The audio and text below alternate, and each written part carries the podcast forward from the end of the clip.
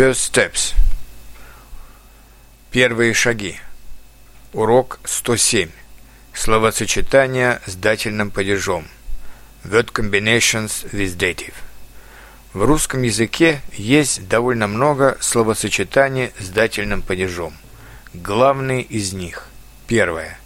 Когда мы говорим о возрасте, например, Наташе 20 лет, Владимиру 28 лет – мне 45 лет.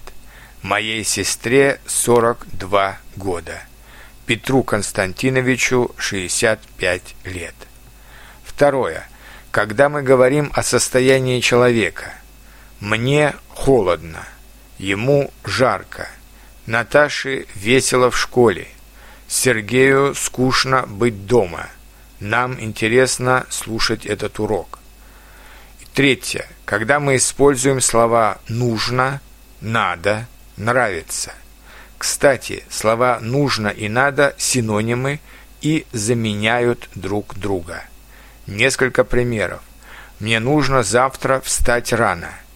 Наташе надо писать сочинение.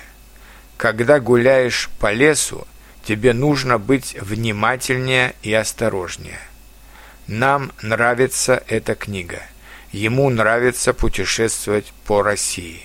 Тебе нравится этот музей? Вот какие окончания у существительных в дательном падеже. Мужской и средний род. Сергей Сергею. Человек человеку. Дом дому. Море морю. Женский род. Наташа Наташе. Девочка девочке. Сестра сестре. А вот какие формы принимают личные местоимения в дательном падеже. «Я» – «мне», «ты» – «тебе», «он» – «ему», «она» – «ей», «мы» – «нам», «вы» – «вам», «они» – «им». Желаю вам, тоже дательный падеж, успехов в русском языке.